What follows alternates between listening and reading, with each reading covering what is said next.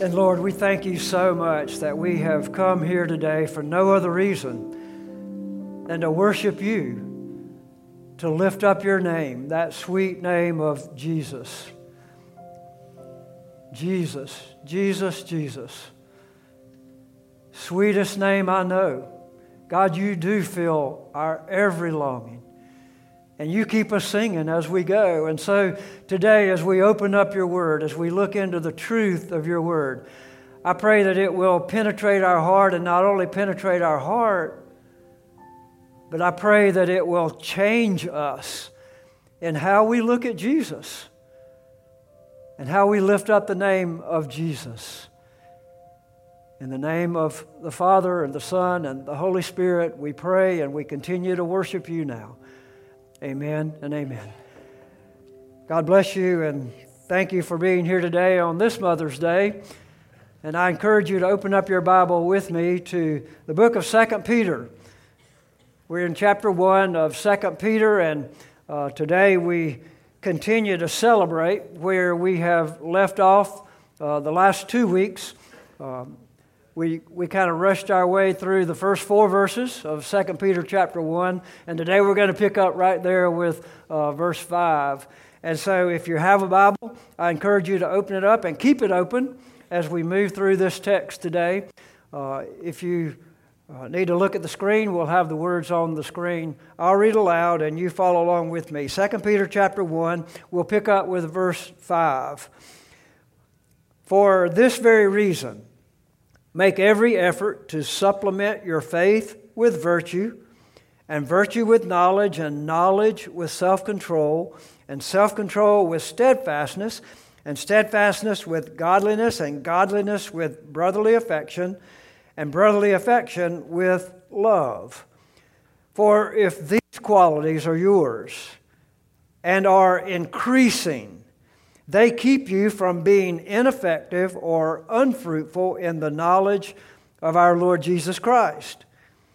For whoever lacks these qualities is so nearsighted that he is blind, having forgotten that he was cleansed from his former sins. This is God's word for us today.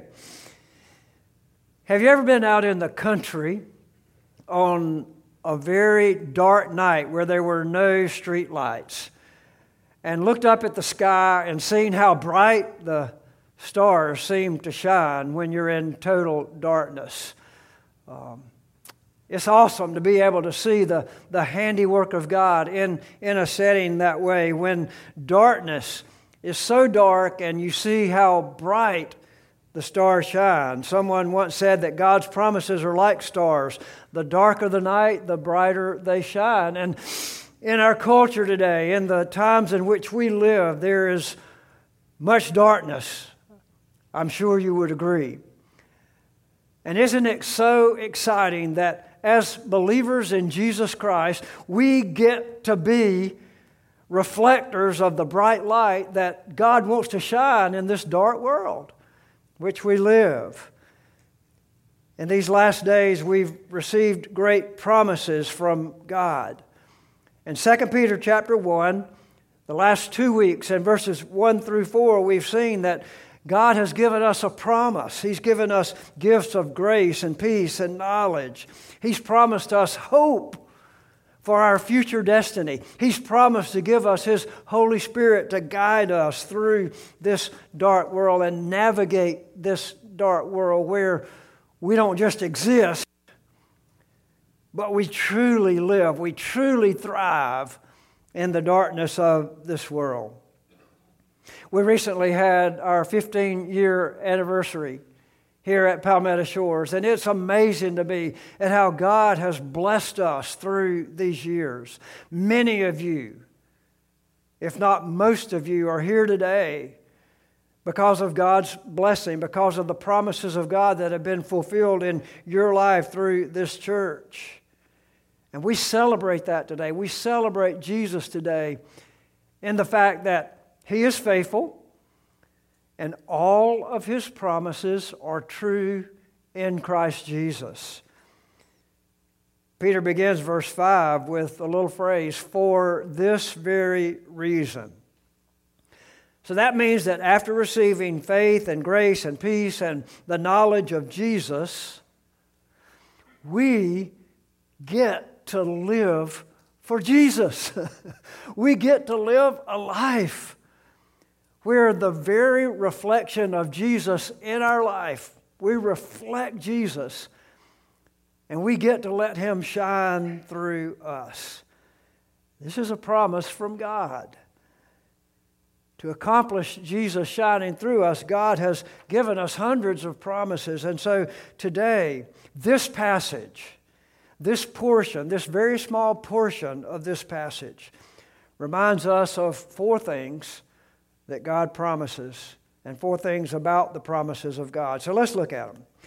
First of all, God's promises remind you to be fulfilled in Jesus. We see that in the very first part of verse 5 of 2 Peter chapter 1. He says, For this reason, make every effort to supplement your faith. Now, I want you to circle that word supplement and focus on that word supplement. There's nothing more important and nothing more exciting in life than knowing Jesus. I hope you understand that. I trust that you've come to that place in your life where you know Jesus and where you realize the high priority he takes in life, the high position he takes in life. Because again, there's nothing more important in life than knowing Jesus and prioritizing him in our life. Faith is God's gift to us. You can't come to God without faith. And you can't have faith unless God gives you his faith. We talked about that two weeks ago in the very opening of this passage. And because of God's gift of faith, He, he gives us many pro- promises that are fulfilled to us in Jesus. In verse 4, for example, He reminds us that all of His promises, all of God's promises, are fulfilled in Christ Jesus. So you can't claim the promises of God until you come to faith in Jesus, until you receive God's gift of faith in Jesus. You can't supplement something that you don't have. In order to supplement it, you have to have it. And so living in God's promises starts by knowing Jesus. Living in God's promises starts by you having a personal, one on one relationship with Jesus Christ. And to live in these promises, God has a part, and you have a part. God has done His part, He's provided the promises. But we're going to see this morning as we unpack the wealth of this passage. You have a part also that you get to do.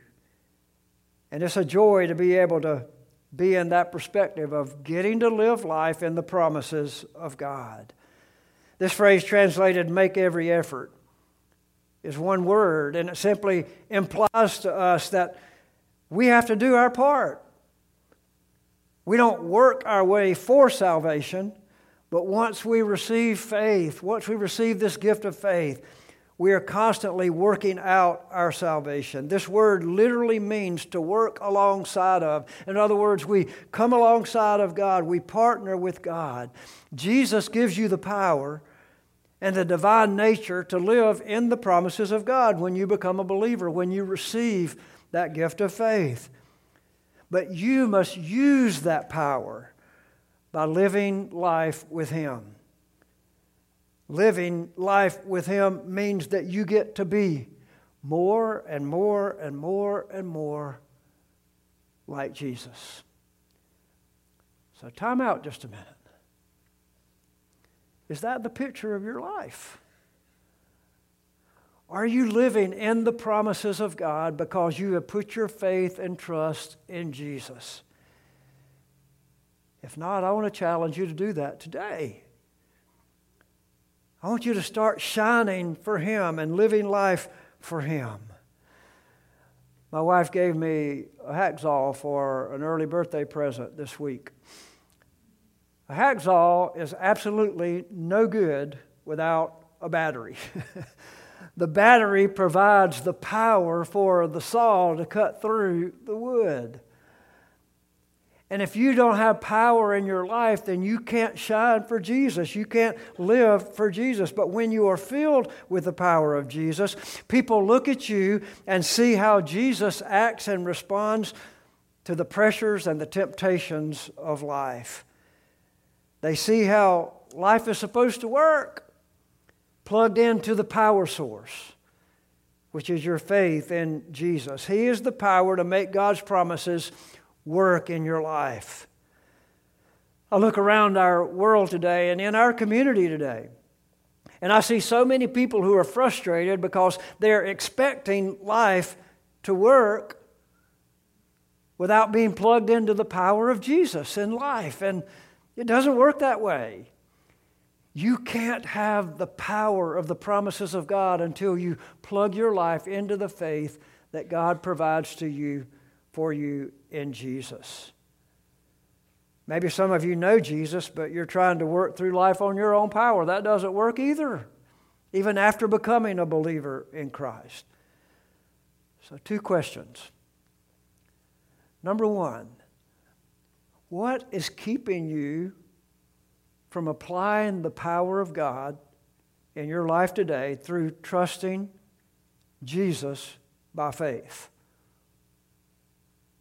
Second question What are you prioritizing over making every effort to do your part to work out the faith that God has given you in Jesus Christ?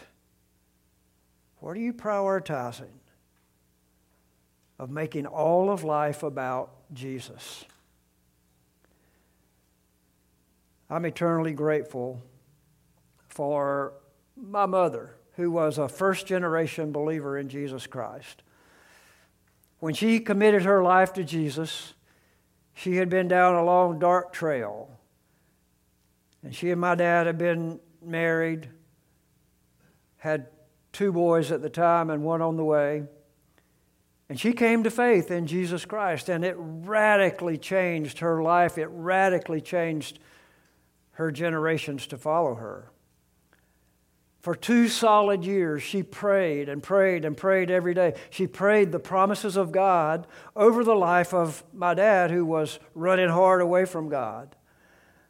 And after two years, my dad finally came to faith in Jesus Christ. And then my mom continued to pray as, as uh, five boys came along and were raised in her family. And she prayed the promises of God in all of her life. In other words, the whole generation of her family changed because she made that commitment of faith in Jesus Christ and then began to pray and plug into the promises of God that she claimed in Christ Jesus, her Lord. 38 years ago, she said goodbye to this world and passed into heaven to spend eternity claiming the promises of God in Jesus Christ. That's the way this thing works. And that's why I say there is no better position in life than to give your life to Jesus, to trust Him by faith, and let Him change your life and let Him change the generations that you affect from that day forward in your life. God's promises give peace, and God's promises give power but you can't supplement something you don't have. So you have to start with claiming the promises of God that you have by faith in Jesus. And then the promises of God remind you to be fulfilled in Jesus. Secondly, God's promises remind you to integrate life with Jesus. And again, this is where we're going to spend the most of our time this morning because we have some heavy hitting aspects, supplements to our faith that Peter introduces us to in this passage. In verses 5 through 7, he says, For this very reason, make every effort to supplement. Remember now, we have that word circled. Supplement your faith with virtue, and virtue with knowledge, and knowledge with self control, and self control with steadfastness, and steadfastness with godliness, and godliness with brotherly affection, and brotherly affection with love. So, to access the promises of God, we have to focus our life on cooperating with God. The idea of supplementing, supplement means to add to substance, or it's, it's the word we get in English to choreography. Some of you have kids who are in dance classes and they choreograph these, these dances. That's the picture of this word. In the first century, this word meant generous and costly cooperation. So here's the way the gospel works. I want you to get this picture in your mind as we move through this section in our message today. I want you to picture a bicycle wheel. The bicycle wheel, first of all, has the outside rim. That's faith. And that's why Peter reminds us that, uh, that, that, that faith is what opens up the door to us receiving the promises of God and living within the promises of God. So you have that picture of a bicycle wheel in your mind because we're going to build a bicycle wheel this morning. The outside rim is faith. Now, I love faith, the idea of faith. The, the acrostic for the word is something I, I just truly love. It's forsaking all, I trust Him. In other words, faith means that I fall back into the arms of God, trusting Him to catch me, trusting Him to rescue my life, to save my life by applying His faith to my life. Um, faith is trusting God to do what only God can do. Faith is trusting God to do for you what you cannot do for yourself, and that's save your life, save your soul. In Romans chapter 3 and verse 10, the Bible says, There is none righteous, no, not one. In Romans 3:23, the Bible says for all have sinned and fall short of the glory of God. So we're all in the same boat. We're born with a sin nature. And what does our sin do in Romans 6:23? The Bible says for the wages of sin is death. In other words, sin cuts you off from God, cuts me off from God. So it's hopeless. I'm a sinner. All have sinned. There's no righteousness in me. I can't connect with God on my own strength. The wage of sin is death, but here's the beautiful part. Romans 6:23. The gift of God is eternal life through Jesus Christ our Lord. And so through Jesus we can be reconnected to God. Has that happened to you? Have you come to that point in your life where you have said, God, I admit that I'm a sinner. I understand that my sin separates me from you. I want to commit my life to you. I believe that Jesus died for me, and I want to commit my life to you. Some of you need to do that today. Need to ask Jesus to forgive you of your sin and repent of your sin, turn away from it, and then turn to Him. The Bible says in Romans chapter 10, verse 9, if we confess with our mouth that Jesus is Lord and believe in our heart that God has raised him from the dead, we shall be saved. Would you do that today? Would you open up your life to faith in Jesus? I promise you, like my mom and dad and generations that have followed, your life will never be the same again because then it opens up the promises of God to be applied to your life. So faith is the starting point. Did you hear that? Faith's the starting point. It's not the end point, it's the starting point. Once we have faith, then we get to build on that faith to become more and more and more and more receptors of the power of God's promises in our life. James chapter 2 helps us understand this. The Bible says in James chapter 2 that faith without works is what? Dead. Faith without works is dead. And so, what God has offered us is faith that brings life into us like nothing else. So, faith is the beginning of receiving God's promises in Jesus. But then there's six supplements. And in my picture of the bicycle wheel, I want to put spokes on the wheel of that bicycle.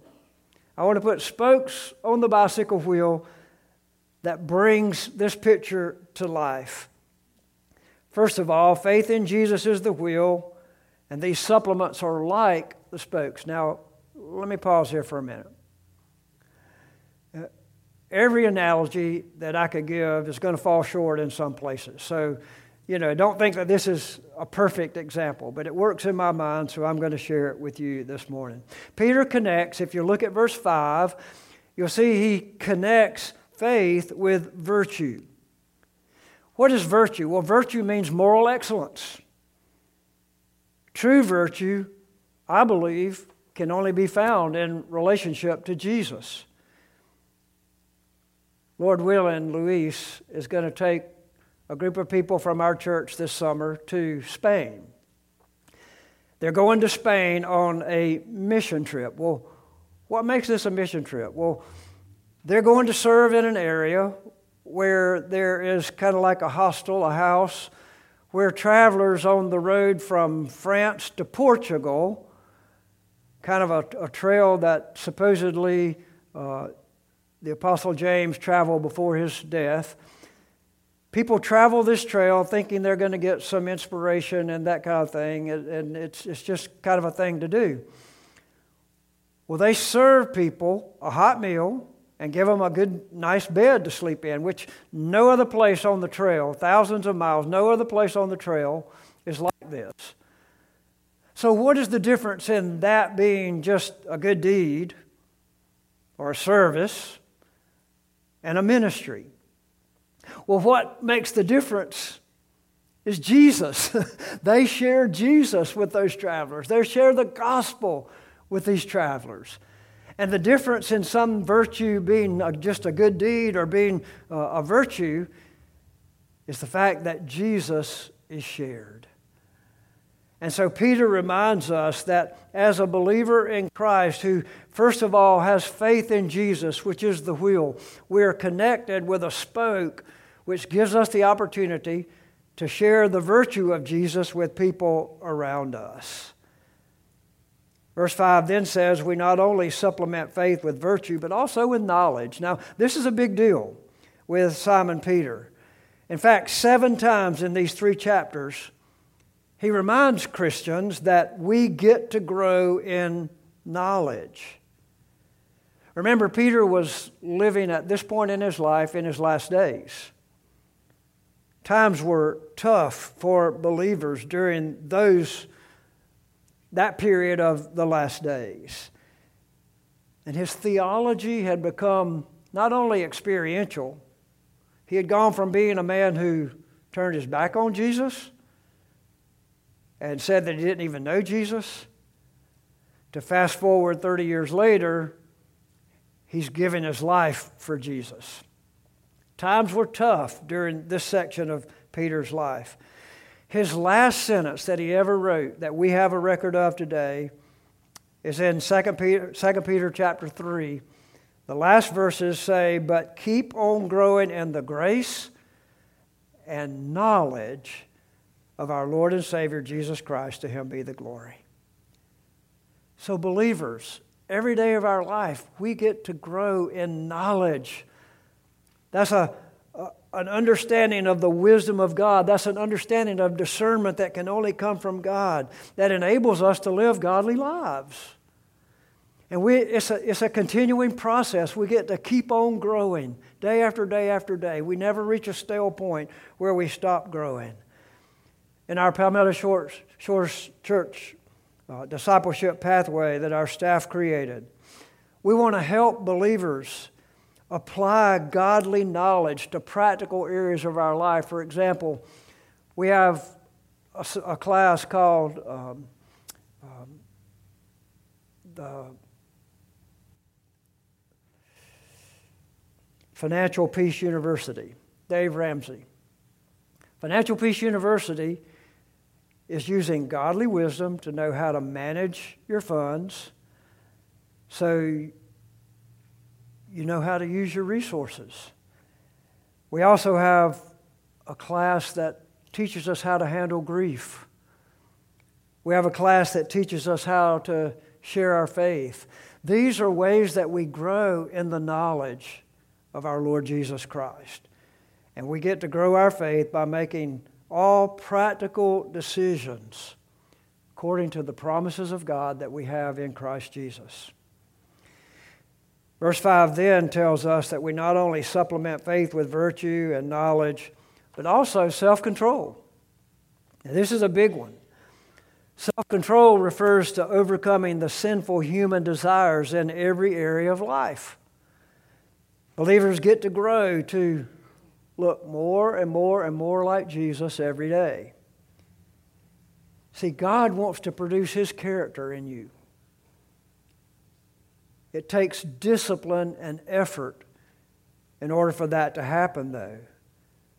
Self control means that I know when to say yes and when to say no to challenges in this world. And again, it takes a concentrated effort. For example, self control says, I want to get up a little bit earlier in the morning, maybe, so that I can start my day with the good news from God's Word before I'm hit in the face with the bad news from this world. I mean, that's practical. It could like, look like maybe pausing and saying a brief, brief prayer before actually responding to a harsh remark that your spouse may make towards you or some work associate may make towards you. This is so practical. But self control says, I want to do life God's way rather than my natural way that my nature is pulling me toward. Even after becoming a believer, that nature dog doesn't die inside of us. And constantly we need to have self control in order to grow in our faith. Then verse 5 also says we not only supplement faith with virtue and knowledge and self control, but also steadfastness. What is steadfastness? Well, steadfastness is the ability to endure suffering and evil without giving up your faith in Jesus. I said before that these first century believers were being persecuted and martyred. Just a few months after Simon Peter wrote this passage, he was crucified. He lost his life for proclaiming faith in Jesus Christ. That's how much he valued Jesus. But when the persecution came, when the adversity came, he didn't turn his back on Jesus. He followed Jesus even to the cross, where he died a death of crucifixion. Guess what? Adversity is going to be a part of your life. Adversity says, Welcome to the real world. We're all going to experience adversity. But steadfastness says that when I experience adversity, rather than walking away from my faith, I'm going to lean hard into my faith. God's goodness and control over what happens in my life is going to be constant, and I'm going to depend on it, even if it's not what I would have prescripted for my life. Steadfastness says, I grow in my faith through times of adversity. So let me ask you again over the past two years, how has adversity driven you to Jesus rather than away from Jesus? I wonder how many people are drifting further away from Jesus during these times of challenge and adversity rather than running to Jesus. Steadfastness says that my faith in Jesus is growing even in the times of adversity.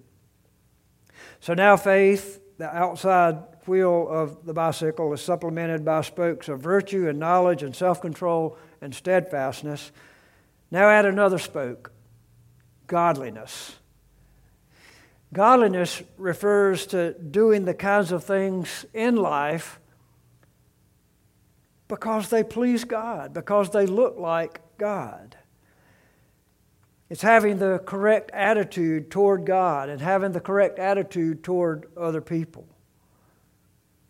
It's being aware of the hand of God working in all of life to mold me into His image. That's godliness. It's a lifestyle that looks like Jesus.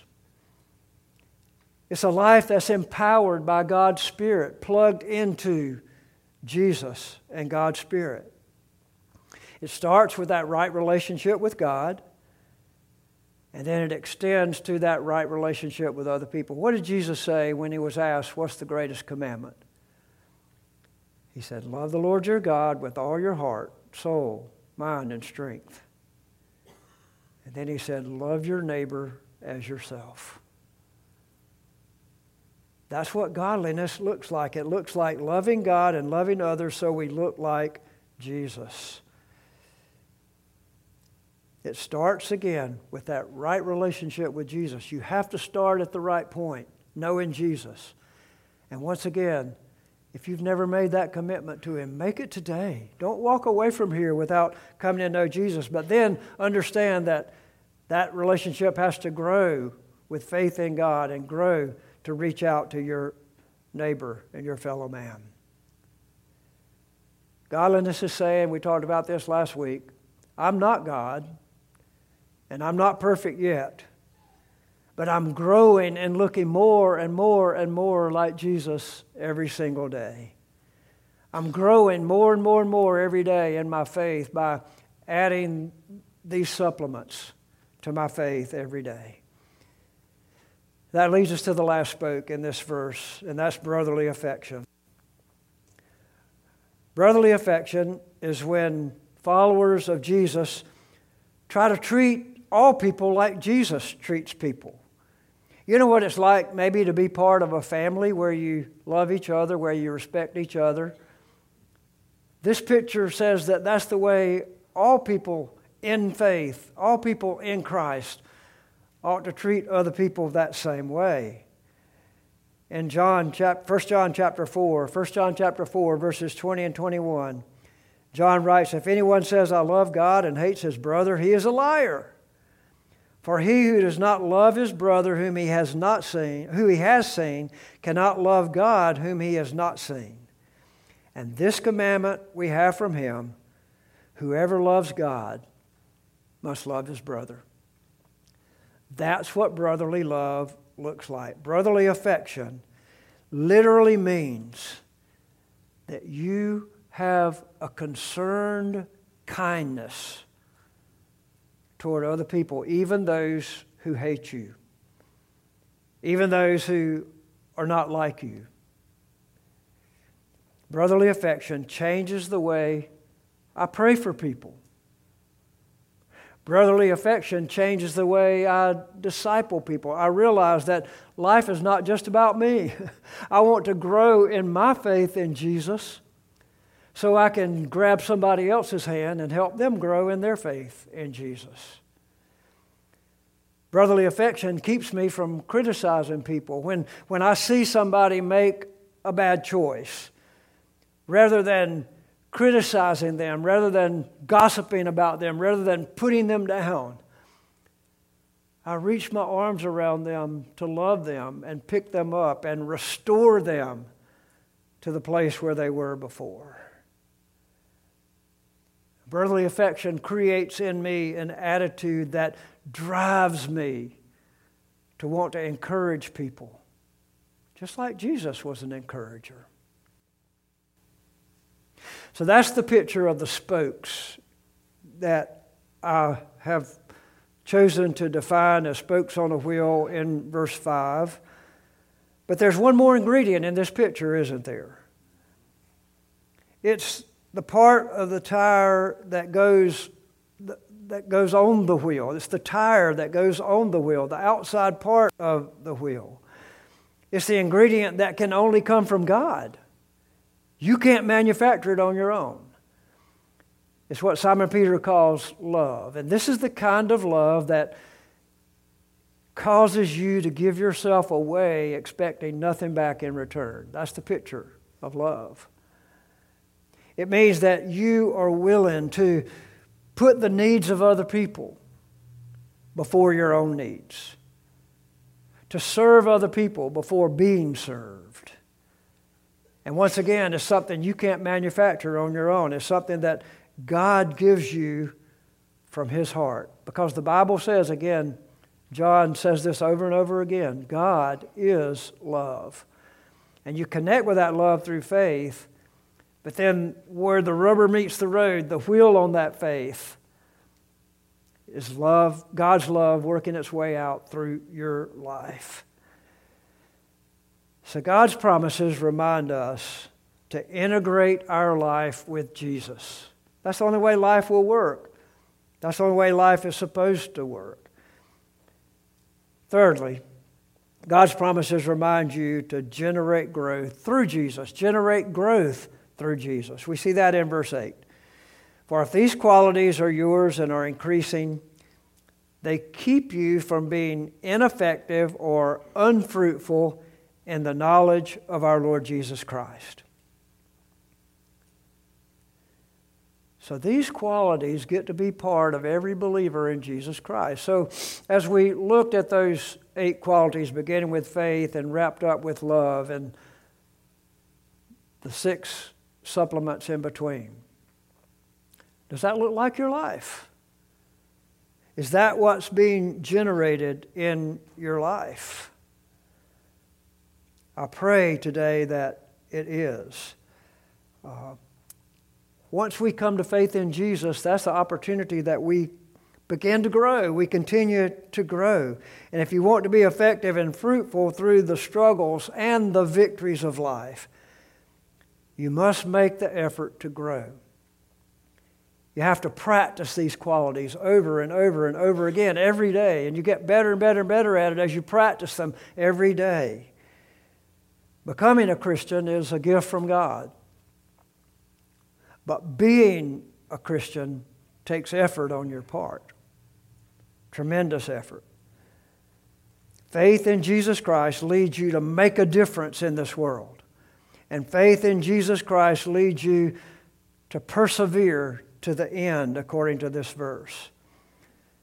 So when you're attached to Jesus, He produces fruit in you. True disciples become fruitful through God's power. You don't have to produce the fruit. You have to stay connected to Jesus, and then He produces the fruit in you. And the result of your life then becomes a fruitful impact on the lives of those around you. I'm here today because um, my junior year in high school, our football team, high school football team, was undefeated. And then my senior year in high school, we only lost one game, and I was the quarterback on the team. From the eighth grade, I started practicing football just about every day. But formally, we would come together about four days a week, and I would throw every single pass in our playbook to every single receiver on our team every single day at least four days a week, sometimes even more than that. And so, as I practiced, as I threw passes to the receivers, every single pattern, to every single player, every single day, they started catching my passes. I started throwing passes where they could catch them. And so, my senior, and my junior year in high school, Furman University offered me a football scholarship across Alabama, across Georgia, all the way to South. I'd very hardly even heard of South Carolina. And I promise you, I hadn't heard of Furman University. But they offered me four year free education to come and study and play football at Furman. The practice that I went through day after day after day paid off when the lights were turned on on Friday night and when the pressure of the game, you know, kind of squeezed in around us. And because of that practice, I'm here today. Came to South Carolina and virtually stayed here in, in South Carolina. Practice pays off. Now, when I think about my, my life, my spiritual life, and apply these principles from 1 Peter, 2 Peter chapter 2 to my life, I want to continue to be effective and to be fruitful all the days of my life. I want to continue to grow and make the effort every day to practice, practice, practice, and get better and better and better at taking the faith that God has given me and growing it. So I can be more and more and more effective until my dying day, until I go share eternity with that precious mom of mine. Practice pays off. So generate growth through Jesus. Through Jesus. Finally, God's promises remind you to keep your focus on Jesus. Keep your focus on Jesus. Verse 9 says, For whoever lacks these qualities is so nearsighted that he is blind, having forgotten that he was cleansed from his former sins. As I've worked through this passage this week, I've come to understand that, you know, there's no excuse for me not to grow spiritually every single day. And I don't think there's any excuse for you not to grow spiritually every single day. See, spiritual nearsightedness is only looking at life through this world's perspective. You only see what's happening on this earth, you only see what's going to happen in this world. That's spiritual nearsightedness. You can't see beyond the sphere of this world. You're blind to the big picture in God's story. You have no eternal perspective. And again, that's a defeatist way of living. When you're blind to the big picture of God's story, you can't remember what it looked like for God to set you free from the slavery of your sin. You don't even remember that, much less appreciate it. And that's why I say it's so important for us to stay focused on Jesus, to keep our eyes on Jesus, to continue to grow in Jesus. It's very important to remember where you came from. What was your life like before you became a believer? For some of you, that's today. I mean, you still haven't put your faith in Jesus. Why not? He died for you. He wants to give you abundant life. But it's also not only important to look back and remember, but it's also critically important for us to remember where we are today. And then it's also important for us to remember where we're going the big picture, eternal perspective of this life. So I challenge you to join me in desiring to keep your eyes on Jesus, past, present, and future. Let Him make a generational difference in the people that surround your life by you keeping your focus, keeping your eyes on Jesus. I spent a few hours this week with my primary care doctor. Um, he just he happens to be one of my very best friends. We have another friend who is struggling with cancer. Doesn't look good for him. And my friend, who's a doctor, has been walking very closely down this part of the journey with our other friend, who's a doctor. Well, my friend decided he was going to take a few days and get away a couple of weeks ago. And so he got on an airplane, he flew out to Colorado to spend some time with God and to spend some time just decompressing from the pressure of his medical practice and life.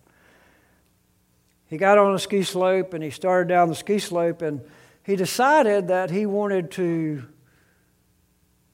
do off trail skiing. So he started out through the woods. You'd have to know this guy. I mean, he's that kind of guy. So he started out through the woods, and before he realized it, before he knew it, he came to this big red sign that said, Stop.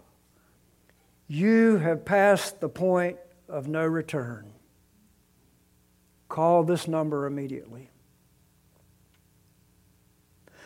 I wonder how many people are here today. And God has a big stop sign in front of your life saying, Stop! You've reached a point of no return. It's time for you to call for help. Call this number J E S U S, Jesus. Call on Jesus today. And even if you've come to the point where you know Jesus, that sign still may be there. Maybe you have skied off the, the trail of the spiritual life, of the Christian life. And maybe that stop sign is there. God is saying to you, it's time for you to get back on the marked trail. It's time for you to get back in step with the clear prescription that I've shown you for living in God's promises, for working out your faith.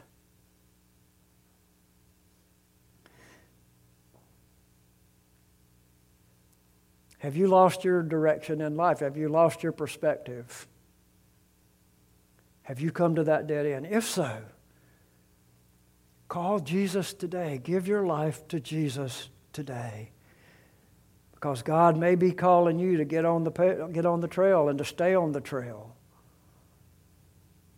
The well marked trail that He's paved for us. I mentioned earlier our discipleship pathway. Our staff got together early this year, at the end of last year, early this year, and carved out a discipleship pathway so you can know where you are in your spiritual journey at any point, and you can get on God's path from wherever you are. Um, this the spiritual journey starts with just uh, connecting with us, connecting with us through the info card or or through telling somebody that you, you, know, you want to get on the path. And then after you have uh, connected with us through the info card, you begin to build relationships at maybe one of our uh, lunches that we have for um, you know guests, uh, people who are new to our church, newcomers lunch, or you plug into uh, the, the membership class or the um, follow up to the conversation of the membership class. And you get involved with connecting with Jesus. See, our purpose here is not to make you join our church, our purpose here is to lead you to Jesus and then follow Him. And everything that happens after that can be a pathway to you growing and growing and growing more and more and more in your relationship with your faith in Jesus. I encourage you to pick up one of those discipleship pathways before you leave when you go through the lobby today if you haven't done that. Because we want you to know Jesus and we want you to know how to serve. We want you to know how to share your life by making disciples of other people. We want to help you do that. As I wrap up today, just by way of application, there are four things that I want to make sure you know. Number one, desire to know Jesus? Do you have that desire to know Him? If not, pray and ask Him to give you that desire to know Him. And then, once you know Him, desire to follow Jesus. I challenge you to try to follow His example. It's very clear in the New Testament. Then, thirdly, desire to grow in Jesus. Grow in being effective and being fruitful for Jesus. And then ultimately and finally, desire to keep your eyes on Jesus, to keep your focus on Jesus. Quickly want to finish my story about my friend. He came to that stop sign that said stop. Call this number. So he pulled out his cell phone. There was no cell service. he looked up 2,000 feet above him. He looked down there was nothing but sketchy snow, rugged rocks, river streams running down the mountain. But he had no choice, so he started walking, and for eight hours, he made his way down through the dangerous gorges and crossing the river streams in his ski boots, has big old gouges out of his legs where he walked down. But finally, he got close to the bottom, and there was a mountain man there, a man who lived in the mountains who pulled up in his truck and happened to see him and said, What are you doing here? Some of you today may hear God saying that to you. What are you doing here? Get on the path. This guy picked up my friend, to make a long story short, had to drive a hundred miles around the mountain trails to get him back to the ski lodge where he lost his way. but he was rescued.